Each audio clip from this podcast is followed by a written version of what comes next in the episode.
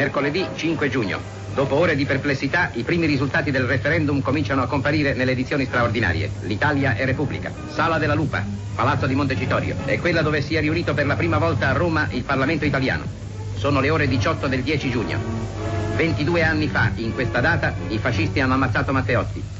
Sei anni fa Mussolini ha dichiarato la guerra. Oggi il Presidente della Cassazione, Giuseppe Pagano, legge alla presenza del governo e delle alte cariche i risultati del referendum.